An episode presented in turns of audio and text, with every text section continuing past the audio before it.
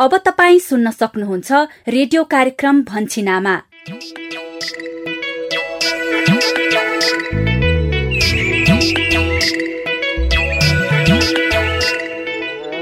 नमस्कार। रेडियो कार्यक्रम लहर भन्छिन आमाको यो साताको नयाँ एक सय त्रिसठीौं भागमा स्वागत गर्छु म यशोदा। कोरोना भाइरस कोभिड नाइन्टिनको संक्रमणबाट बच्नको निम्ति कोभिड विरुद्धको विभिन्न चरणहरूको खोप अभियान अहिले देशैभरि सञ्चालनमा छ। तर खोप लगाउन खोप केन्द्रमा जाँदा मास्क लगाएर जाने खोपको लाइनमा बस्दा कम्तीमा दुई मिटरको दूरी कायम गर्ने र आवश्यक सेनिटाइजरको प्रयोग गर्ने लगायतका स्वास्थ्य सावधानी अपनाउनुहोला। सुरक्षित भएर सावधानी अपनाउँदै आफ्नो पालोमा कोरोना भाइरस विरुद्धको खोप लगाऊ। कोरोना भाइरस कोभिड नाइन्टिनबाट बचाउ र बचाउ यही सन्देशसँगै रेडियो कार्यक्रम लहर भन्छिन आमाको आजको यो नयाँ श्रृङ्खलाको सुरुवात गरौं।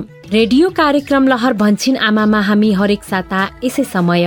हजार दिने आमा र बच्चाको स्वास्थ्य र पोषणका विषय वस्तुहरू समेट्छौ। यिनै विषयमा तपाईँ हाम्रै बस्ती र समुदायका कथा सुन्छौ। साथमा तपाईँकै अनुभवहरूलाई समेट्छौ। रेडियो कार्यक्रम लहर भन्छिन आमामा आज हामी। गर्भवती तथा सुत्केरी महिलाको खानपान र स्याहारको सवालमा छलफल गर्नेछौ। यसभित्र गर्भवती र सुत्केरी महिलाको निम्ति आइरन चक्कीको महत्व समेटिएको मूलपानी गाउँको नाटक श्रृङ्खला। गर्भवती अवस्थामा एक सय अस्सी दिनसम्म र सुत्केरी भएपछि पैतालिस दिनसम्म दैनिक एक चक्की गरेर कुल दुई सय पच्चिस दिनसम्म लगातार दुई सय पच्चिसवटा आइरन चक्की खानुपर्छ। ए एकदमै महत्वपूर्ण पो रहेछ है यो आइरन चक्की त। अनि तपाईँले आफ्नो परिवारका गर्भवती तथा सुत्केरी आमाहरूलाई विभिन्न पोषिलो खानेकुराहरू के कसरी मिलाएर खाने खुवाउने गर्नु भएको छ। विभिन्न ठाउँका गर्भवती तथा सुत्केरी आमा एवं परिवारका सदस्यहरूको अनुभव। मैले चाहिँ अब मेरो श्रीमतीलाई अब प्रत्येक कुराहरूमा होइन सहयोग गरेर आउँछु। उसलाई पनि अब पोसिलो आहारहरू होइन जस्तै नगौ घिउ होइन अन्डा माछा मासु होइन अब टाइम टाइममा दिइरहेको छु र गर्भवती तथा सुत्केरी आमाहरूलाई थरी थरीका पोषणयुक्त खानेकुरा के कसरी मिलाएर किन खुवाउनु पर्छ विज्ञ स्वास्थ्य कर्मीका कुरा पनि सुन्नेछौ। अब गर्भवती महिलाले दिनमा साबीको मात्रा भन्दा थप एक पटक खानुपर्छ र सुत्केरी महिलाले चाहिँ दिनमा साबीको भन्दा थप दुई पटक खाना खान जरुरी हुन्छ। साथमा अन्य सन्देशमूलक सामग्रीहरू त छँदैछन्। आउनुहोस् अबको करिब आधा घण्टा सँगसँगै छलफल गरौं। छलफलको सुरुवात गरौं नाटक श्रृङ्खलाबाट आजको मूलपानी गाउँको नाटक श्रृङ्खला गर्भावस्थामा एक सय असी र सुत्केरी अवस्थामा पैतालिस दिन आइरन चक्की खानुको महत्व र फाइदाका विषयमा केन्द्रित छ। नमस्कार म शशिकला आमा। आज पनि भन्छिन आमाको एक सय त्रिसठी श्रृङ्खलामा मूलपानी गाउँको कथा लिएर उपस्थित भएकी छु।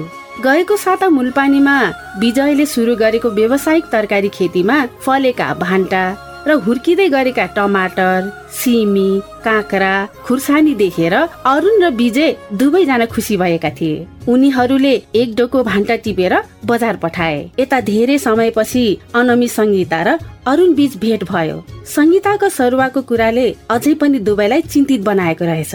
चिन्ता नलागोस् पनि कसरी? अब त मूलपानी स्वास्थ्य संस्था भन्न साथै सबैलाई अनमी संगीताको नाम लिने बानी परिसकेको छ। हुन पनि मूलपानी गाउँलाई आफ्नै ठानेर निरन्तर स्वास्थ्य सेवामा लागेकी छिन् संगीता। उनको सरुवाको कुरा कहिले टुङ्गोमा पुग्ने हो कुन्नी? यता गर्भ अवस्थामा रहेकी सृजनाको खानपानमा गोपाल र उनकी आमाले कसरी हेरचाह गर्दैछन्? उपाध्यक्ष नेत्रलाल र विजयले खोलेको दुध डेरी व्यवसायले कस्तो गति लिँदैछ?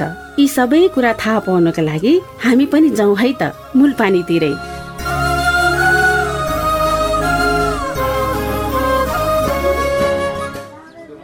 ल ल ल पाले पाल है।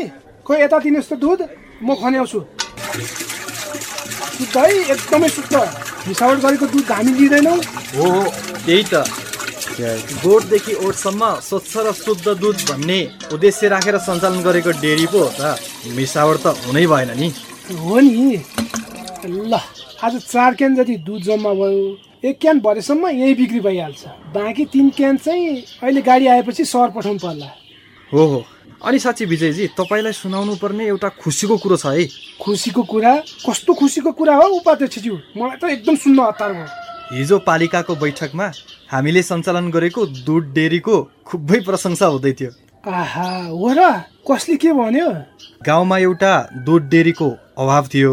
तपाईँहरू मिलेर राम्रो कामको थालनी गर्नुभयो भन्ने कुरा उठेको थियो।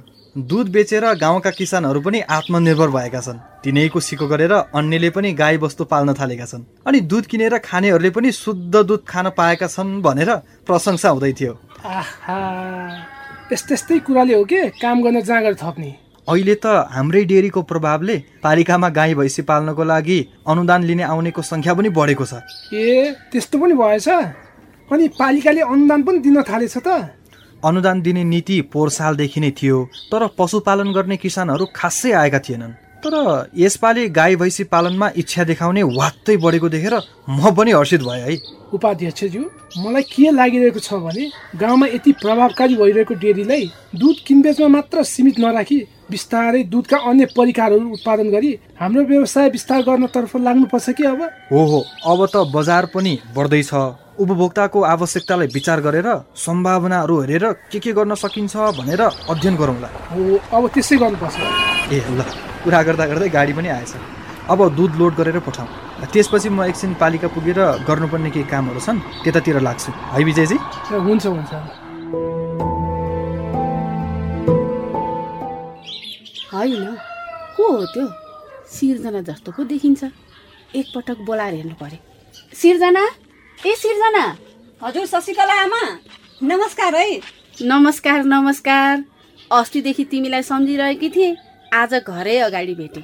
अनि कहाँ पुगेर आएकी नि? आउन एकछिन। अलि परपरै बसेर भए पनि कुरा गरौँ।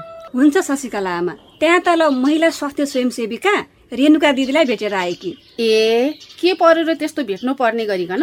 तिमीलाई सन्चै त छ नि। मलाई त ठिकै छ। अस्ति गर्भ जाँच गराउन स्वास्थ्य संस्था गएको अनामी सङ्गीता मिसले आइरन चक्की हरेक दिन नबिराई खानु। गर्भको बच्चाको शारीरिक र मानसिक वृद्धि विकासमा सहयोग गर्छ भन्नुभएको थियो। अनि आइरन चक्की नियमित खाइरहेकी छौ नि? हजुर शशिकला आमा खाना त नियमित खाइराखेको छु। तर मेरो सासु आमाले हाम्रा पाला के नखाएर पनि बच्चा जन्माउँथ्यौ। किन खानु पर्यो र भनेर भन्नुभयो। अनि स्वास्थ्य संस्था जानुभन्दा रेणुका दिदी नजिकै हुनुहुन्छ अनि त्यही भएर सोध्न आए कि। तिम्रो सासु आमा र मेरो जमाना एउटै त हो नि। ऊ बेला यति नजिकै स्वास्थ्य संस्था पनि थिएनन्। महिला स्वास्थ्य स्वयंसेविकाहरू पनि हुँदैनथे। गर्भ जाँचका लागि परिवारले सघाउने भन्ने त कुरै थिएन। बरु उल्टो गर्भ अवस्थाको कुरा गर्न लजाउँथे। आइरन चकी त परको कुरा। त्यस्ता कुरामा कहाँ सबैको पहुँच थियो र?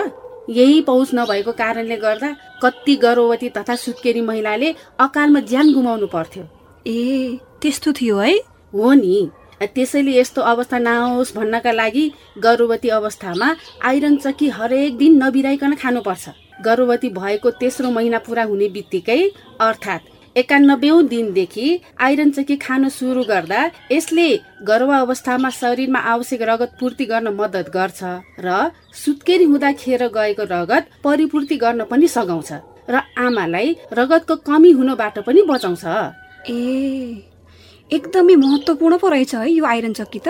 हो त त्यति मात्र होइन।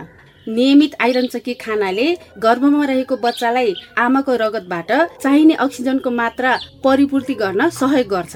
जसले गर्दा गर्भमा रहेको बच्चाको शारीरिक तथा मानसिक वृद्धि विकास राम्रो भई भविष्यमा बच्चा टाठा बाठा हुने पढाइमा पनि राम्रो हुने हुन्छन्। त्यसैले गर्भवती अवस्थामा एक सय अस्सी दिनसम्म र सुत्केरी भएपछि पैतालिस दिनसम्म दैनिक एक चक्की गरेर कुल दुई सय पच्चिस दिनसम्म लगातार दुई सय पच्चिसवटा आइरन चक्की खानुपर्छ।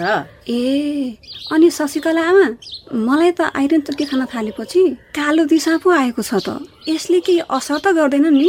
गर्दैन गर्दैन। आइरन चक्की खाँदा कसैलाई कालो दिशा आउने बान्ता हुने गनाउने कब्जियत हुने जस्ता असरहरू देखिन सक्छन्। तर यसो हुनु सामान्य हो। यस्तो भयो भन्दैमा आत्तिहाल्नु चाहिँ पर्दैन। ए मेरो सासु आमाले भन्नुभएको जस्तो आइरन चक्कीले बेफाइदा गर्ने होइन कि? झन् गर्भावस्थालाई थप सहयोग गर्ने रहेछ भन्ने कुरा तपाईँलाई भेटेर अझ प्रष्ट भए। अबदेखि म नियमित सेवन गर्छु। बरु तपाईँले मलाई भेट्न खोजेको थिए भन्नुभएको थियो। के कामले हो कुन्नी? ए कुरै कुरामा भुसुक्कै बिर्सिहालेछु नि मैले त। के भने नि? अब विजयले आधुनिक तरकारी बाली लगाएर विषादी रहित तरकारीहरू फलाएको छ। तिमी गर्भ अवस्थामा पनि छौ। यस्तो बेला ताजा ताजा पोसिलो खानेकुरा खानुपर्छ नि त। त्यही भएकोले केही ताजा तरकारीहरू दिउँ कि भनेर सम्झेको नि मैले तिमीलाई। ए हो र। तरकारीहरू फली पनि सक्यो? विजय दाईको व्यावसायिक तरकारी खेतीको चर्चा त मैले पनि सुनेको थिएँ। बरु कस्तो छ कुन्नी? म पनि हेर्छु नि है। भइहाल्छ नि। ल बिस्तारै उतै जाउँ न। म तरकारी टिपेर उतैबाट दिन्छु। हस् आमा हुन्छ। जाउँ जाउँ।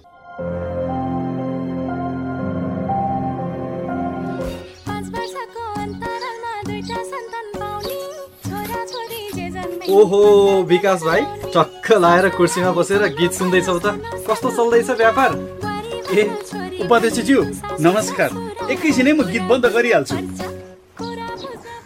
ल मास पनि लगाइहाल्नु पर्यो। ए अनि कस्तो चल्दैछ नि व्यापार? भर्खर सुरु गरेको छु। अब यस्तो महामारीको बेला छ तर पनि तिजको माहौल चलिरहेकोले मोबाइलमा तिजका गीतहरू भर्न आउनेहरूले गर्दा व्यापारले राम्रै सङ्केत गरेको छ। हेर्दै जाउँ। हुन्छ हुन्छ। बिस्तारै व्यवसायले गति लिन्छ के? गाउँका यतिका युवाहरू यहाँ सम्भावना नदेखेर वैदेशिक रोजगारीको लागि पलायन भइरहेको बेलामा तिमीले गाउँमा यतिको व्यवसाय सुरु गर्नु ठुलै कुरा हो नि। अब त्यसै भन्नु पर्यो उपाध्यक्षज्यू। जोस र जाँगर भयो भने यहीँ केही गर्न सकिन्छ भन्ने उदाहरण बन्ने कोसिस गर्दैछु।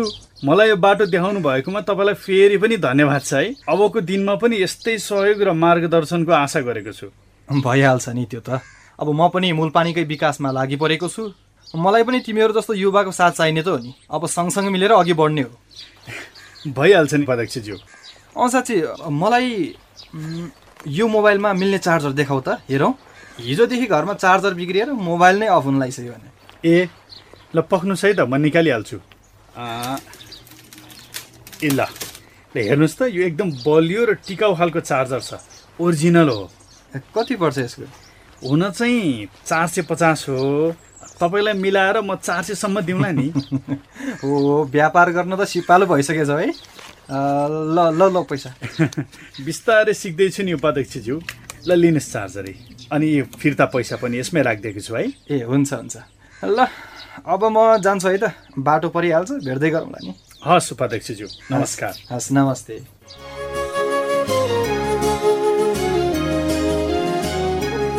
ओहो विकास त व्यापार गर्न पनि सिपालु भएछन्। पालिका आउँदा जाँदा धेरैको बाटो पर्ने भएकोले विकासको व्यवसायले राम्रै गति लिने संकेत देखिएको छ। गाई भैँसी पाल्नका लागि पालिकामा अनुदान लिन आउनेको संख्या बढेको कुरा नेत्रलालले विजयलाई सुनाउँदा पो थाहा भयो। उनीहरूले सञ्चालन गरेको दुध डेरीले मुलपानीका किसानलाई आत्मनिर्भर बनाउन मात्र होइन अझै कृषि कर्ममा लाग्न उत्प्रेरित पो गरेछ। यही हौसलाले गर्दा उनीहरूले दुध डेरीलाई अझ विस्तार गर्ने बारे सल्लाह गरेका छन्। अब उनीहरूको व्यवसायले कुन मोड लिन्छ होला? यस्तै जिज्ञासा समाधानका लागि आगामी हप्ताको कार्यक्रम भन्छी आमा सुन्न नभुल्नुहोला आजलाई म शशिकला आमा बिदा हुन्छु। नमस्ते। यस बेला हामी रेडियो कार्यक्रम भन्छिन आमा सुनिरहेका छौँ। भन्छिन आमा परिवारकै स्वास्थ्यका लागि।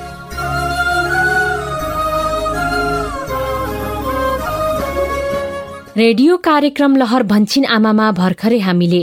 गर्भावस्थामा एक सय असी र सुत्केरी अवस्थामा पैतालिस दिन गरी दुई सय पच्चिस दिन आइरन चकी खानुको महत्वको सन्देश समेटिएको मूलपानीको धारावाहिक नाटक श्रृङ्खला सुन्यौं। कार्यक्रममा अब भने गर्भवती तथा सुत्केरी आमाहरूलाई थरीथरीका पोषणयुक्त खानेकुरा के कसरी मिलाएर किन खुवाउनु पर्छ अर्थात् उनीहरूको खानेकुरामा विविधीकरण किन आवश्यक छ भन्ने बारेमा छलफल गरौं। प्रस्तुतिमा हुनुहुन्छ सहकर्मी गोविन्द।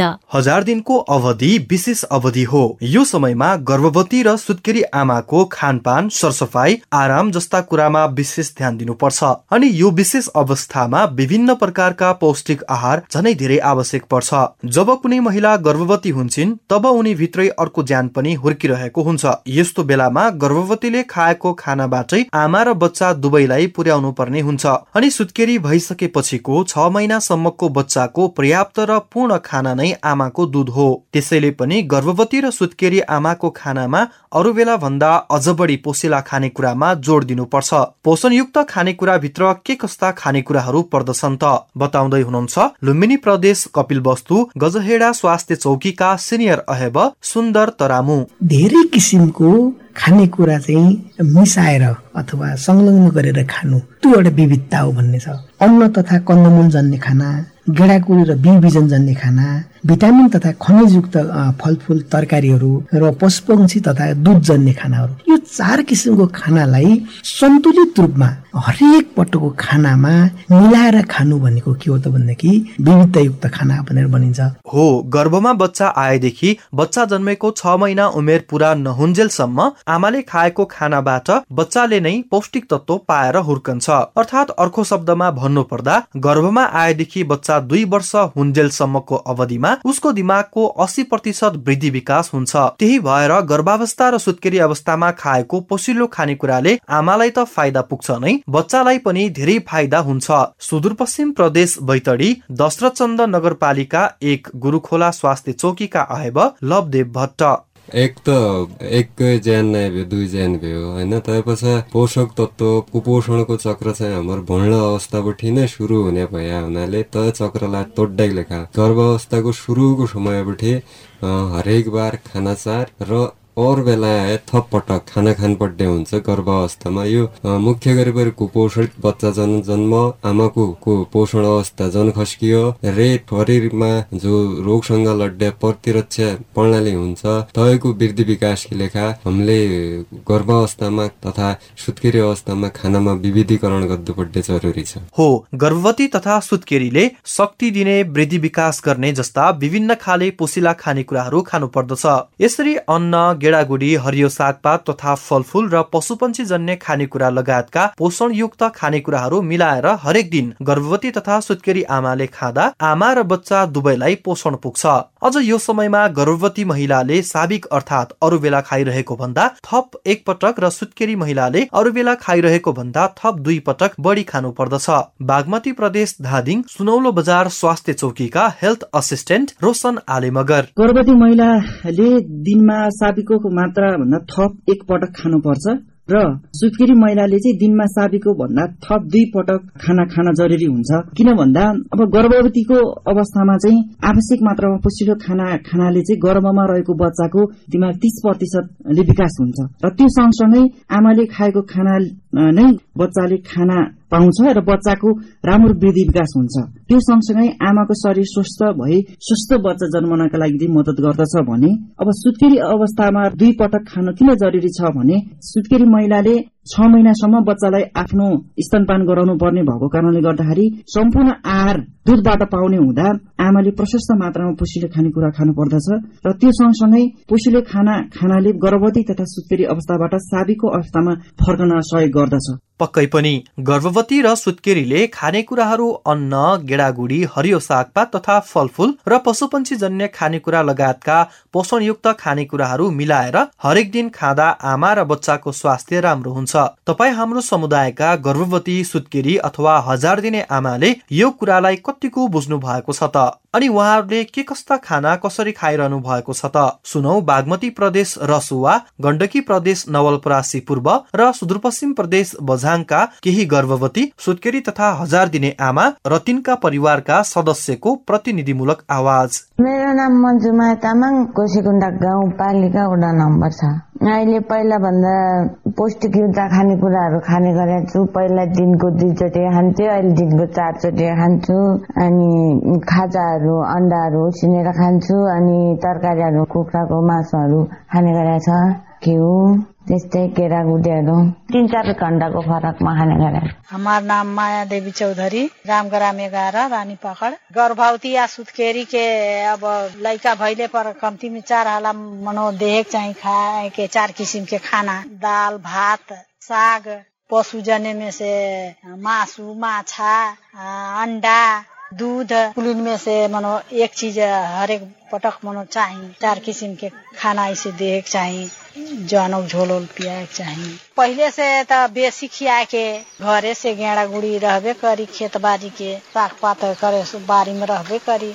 खैले से दिमाग के वृद्धि होई त्यागत आई जंगल लागी। लैकन के दिमाग त अस्सी प्रतिशत दुई वर्ष भीतर ही हो जाई मेरो नाम सञ्जीव परियार घर चाहिँ मेरो जनपा दस डेलिभरी भएको करिब एक्काइस दिन भयो होइन? मैले चाहिँ अब मेरो श्रीमतीलाई अब प्रत्येक कुराहरूमा होइन सहयोग गरेर आउँछु। उसलाई पनि अब पोसिलो आहारहरू होइन?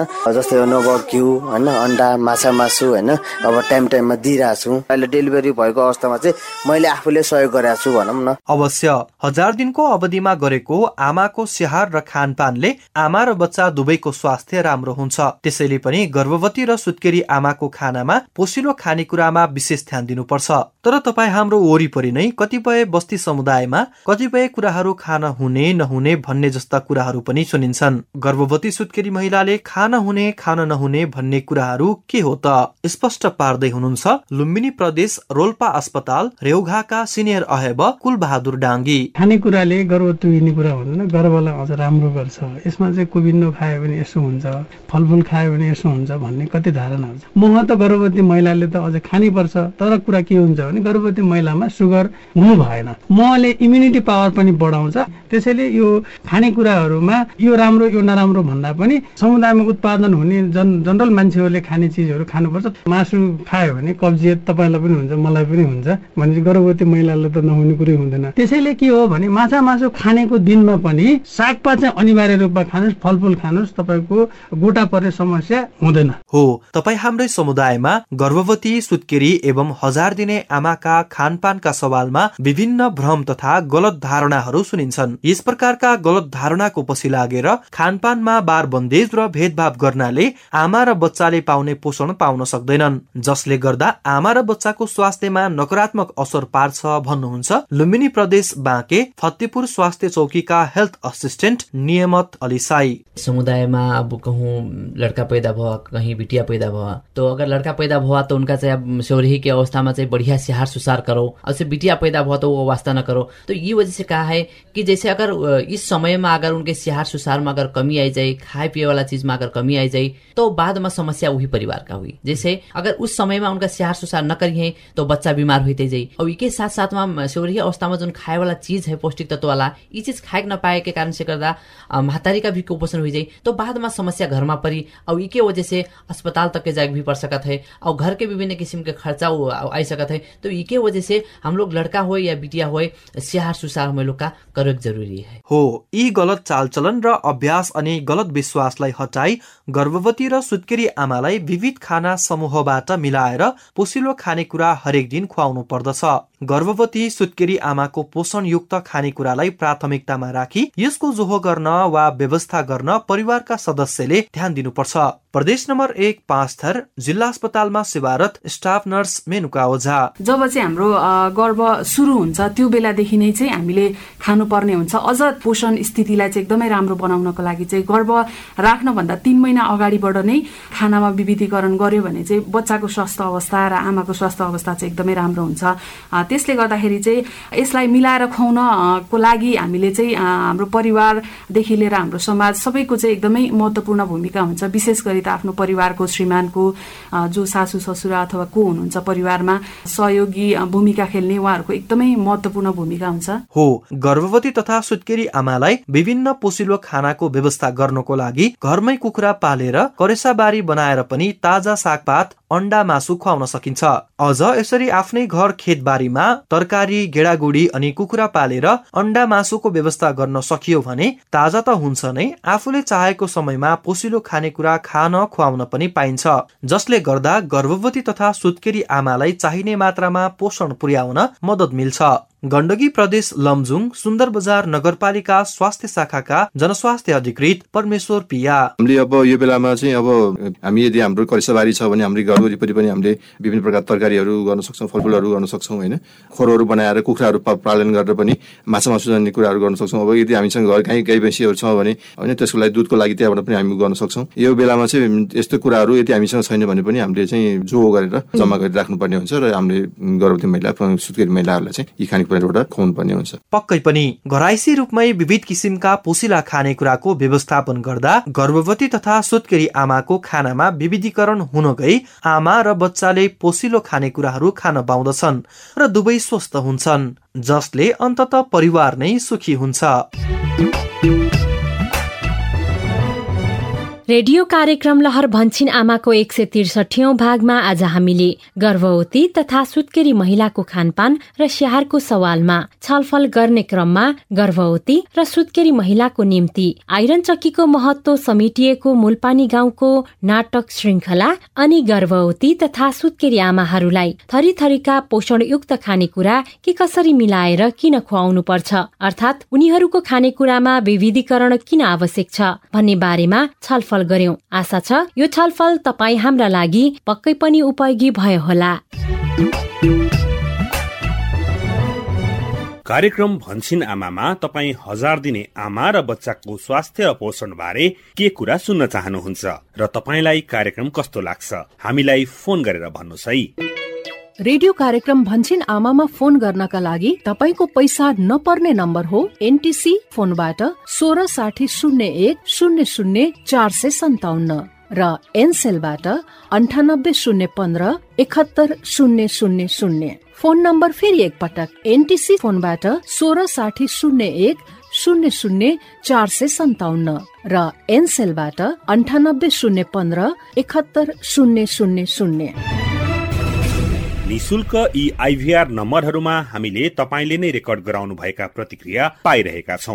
अबको क्रममा तिनै मध्येको प्रतिक्रिया। नमस्ते मेरो नाम तुलसी विष्ट हो। म बैतडीको पाटन नगरपालिका वार्ड नम्बर चारदेखि बोल्दा यो कार्यक्रम भन्ने चिन्हमा एकदमै निको छ। के भनेको यो गर्भ रहेदेखि बच्चा दुई वर्ष कुर्नु हुन्जेसम्मका गद्दुबड्डी हामीले सम्पूर्ण कामहरू विषयभित्र समितिन अनि हामीले दुई वर्ष बच्चालाई नपुगुन्जेसम्म क्या कुरामा ध्यान दिएर हाम्रो बच्चाको दिमागको असी प्रतिशत विकास हुन्छ भन्ने सन्देशलाई चाहिँ कार्यक्रमबाट बजे हुनाले चाहिँ एकदमै निको अनि प्रभावकारी छ यिन कार्यक्रम अगाडि चाहिँ बढ्दा जाउँ भन्ने शुभकामनालाई दिन जान धन्यवाद उपयोगी र महत्वपूर्ण पृष्ठपोषणको लागि धेरै धेरै धन्यवाद कार्यक्रम भन्छिनामा स्वास्थ्य तथा जनसङ्ख्या मन्त्रालयको साझेदारीमा युएसएआईडीको आर्थिक सहयोगमा सञ्चालित सु आहारा परियोजनाका निम्ति डिजिटल ब्रोडकास्ट इनिसिएटिभ इक्वल एक्सेसले निर्माण गरेको हो।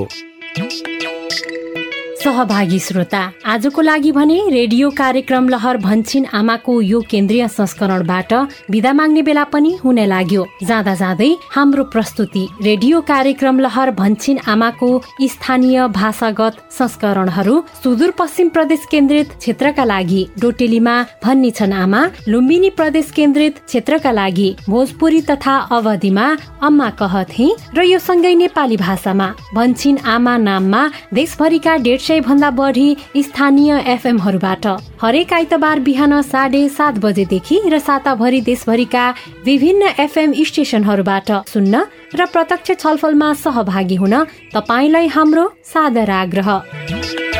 सहभागी श्रोता छुट्टिनु अघि एउटा आग्रह। मनसुन र वर्षाको उत्तरार्ध सँगसँगै चाडबाडको माहौल बिस्तारै सुरु भएको छ। चाडबाडसँगै हामी बीच घर बाहिर निस्कने किनमेलका निम्ति बजार जाने आफन्त प्रियजनहरू भेटघाट गर्ने खानपान लगायतका क्रियाकलाप बढ्ने गर्छ। तर अहिले परिस्थिति विगतको जस्तो सामान्य छैन। हामी कोरोना भाइरस कोभिड नाइन्टिनको महामारीको बीचमा छौँ। त्यसैले हाम्रा सामाजिक सांस्कृतिक यी चाडपर्व मनाउने क्रममा स्वास्थ्य सावधानी अपनाउन नभुलौ जमघट भेटघाट र भिडभाडलाई सकेसम्म कम गरौं। फेरि पनि यसको लागि एकापसी सामाजिक भौतिक दूरी फेस मास्कको प्रभावकारी उपयोगका साथै सेनिटाइजर र साबुन पानीको प्रयोग सकेसम्म बढी गरौं। कोभिड नाइन्टिन विरुद्धको यिनै रोकथाम पूर्व उपायले नै यस महामारीबाट मुक्ति दिन्छ। सुरक्षित भएर सावधानीका साथ यसपालिको चाडबाड मनाऊ। कोरोना भाइरस कोभिड नाइन्टिनको महामारीबाट तपाईँ हामी आफू पनि जोगियौं र अरूलाई पनि जोगाऊ यही सन्देशसँगै आजको लागि रेडियो कार्यक्रम लहर भन्छिन आमाका सबै सहकर्मीहरू। पवन अनु सुशीला सतीश किस्मती गोविन्द सरिता अनि प्रविधि सहयोगी। दिनेश तथा सम्पूर्ण स्थानीय सहकर्मीहरू सहित म यशोदा पनि विदा भए। नमस्ते। भन्छिन आमा परिवारकै स्वास्थ्यका लागि।